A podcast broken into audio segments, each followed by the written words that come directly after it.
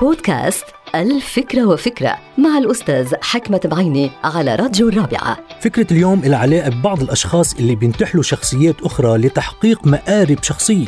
هيدي الفكرة تتعلق بمنتحل الشخصية وتصرفاته المريبة وأقنعته المتعددة. بحط عدة أقنعة. معروف أنه جسم الإنسان ما بيعرف الفرق بين الضحك الحقيقي والضحك المزيف.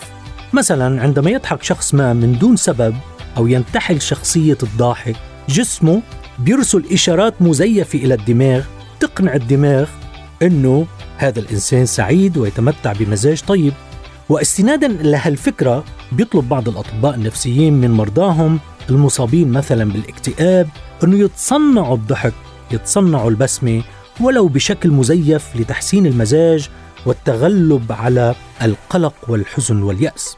ببعض الدول انطلقت مبادرات وحملات وتجمعات هدفها الضحك الجماعي المزيف وذلك لتحقيق بعض الأهداف. من المعروف أن الضحك أكان حقيقيا أم مزيفا؟ هذا الضحك بخلي الدماغ ينتج هرمونات الفرح اسمهم الإندورفينز والدوبامين. وهود الناس اللي بيضحكوا بشكل مزيف ببلش الدماغ عندهم ينتج هرمونات بتخليهم يشعروا بالفرح يعني بتغير من شخصيتهم فالسؤال هو المطروح حاليا هل ينطبق هالشي على من ينتحل شخصية الآخرين؟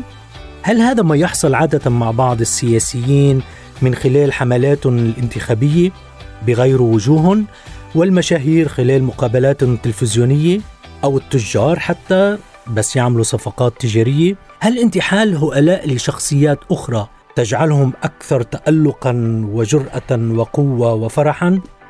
أعتقد ذلك هذه الحلقة مقتبسة من كتاب الفكرة وفكرة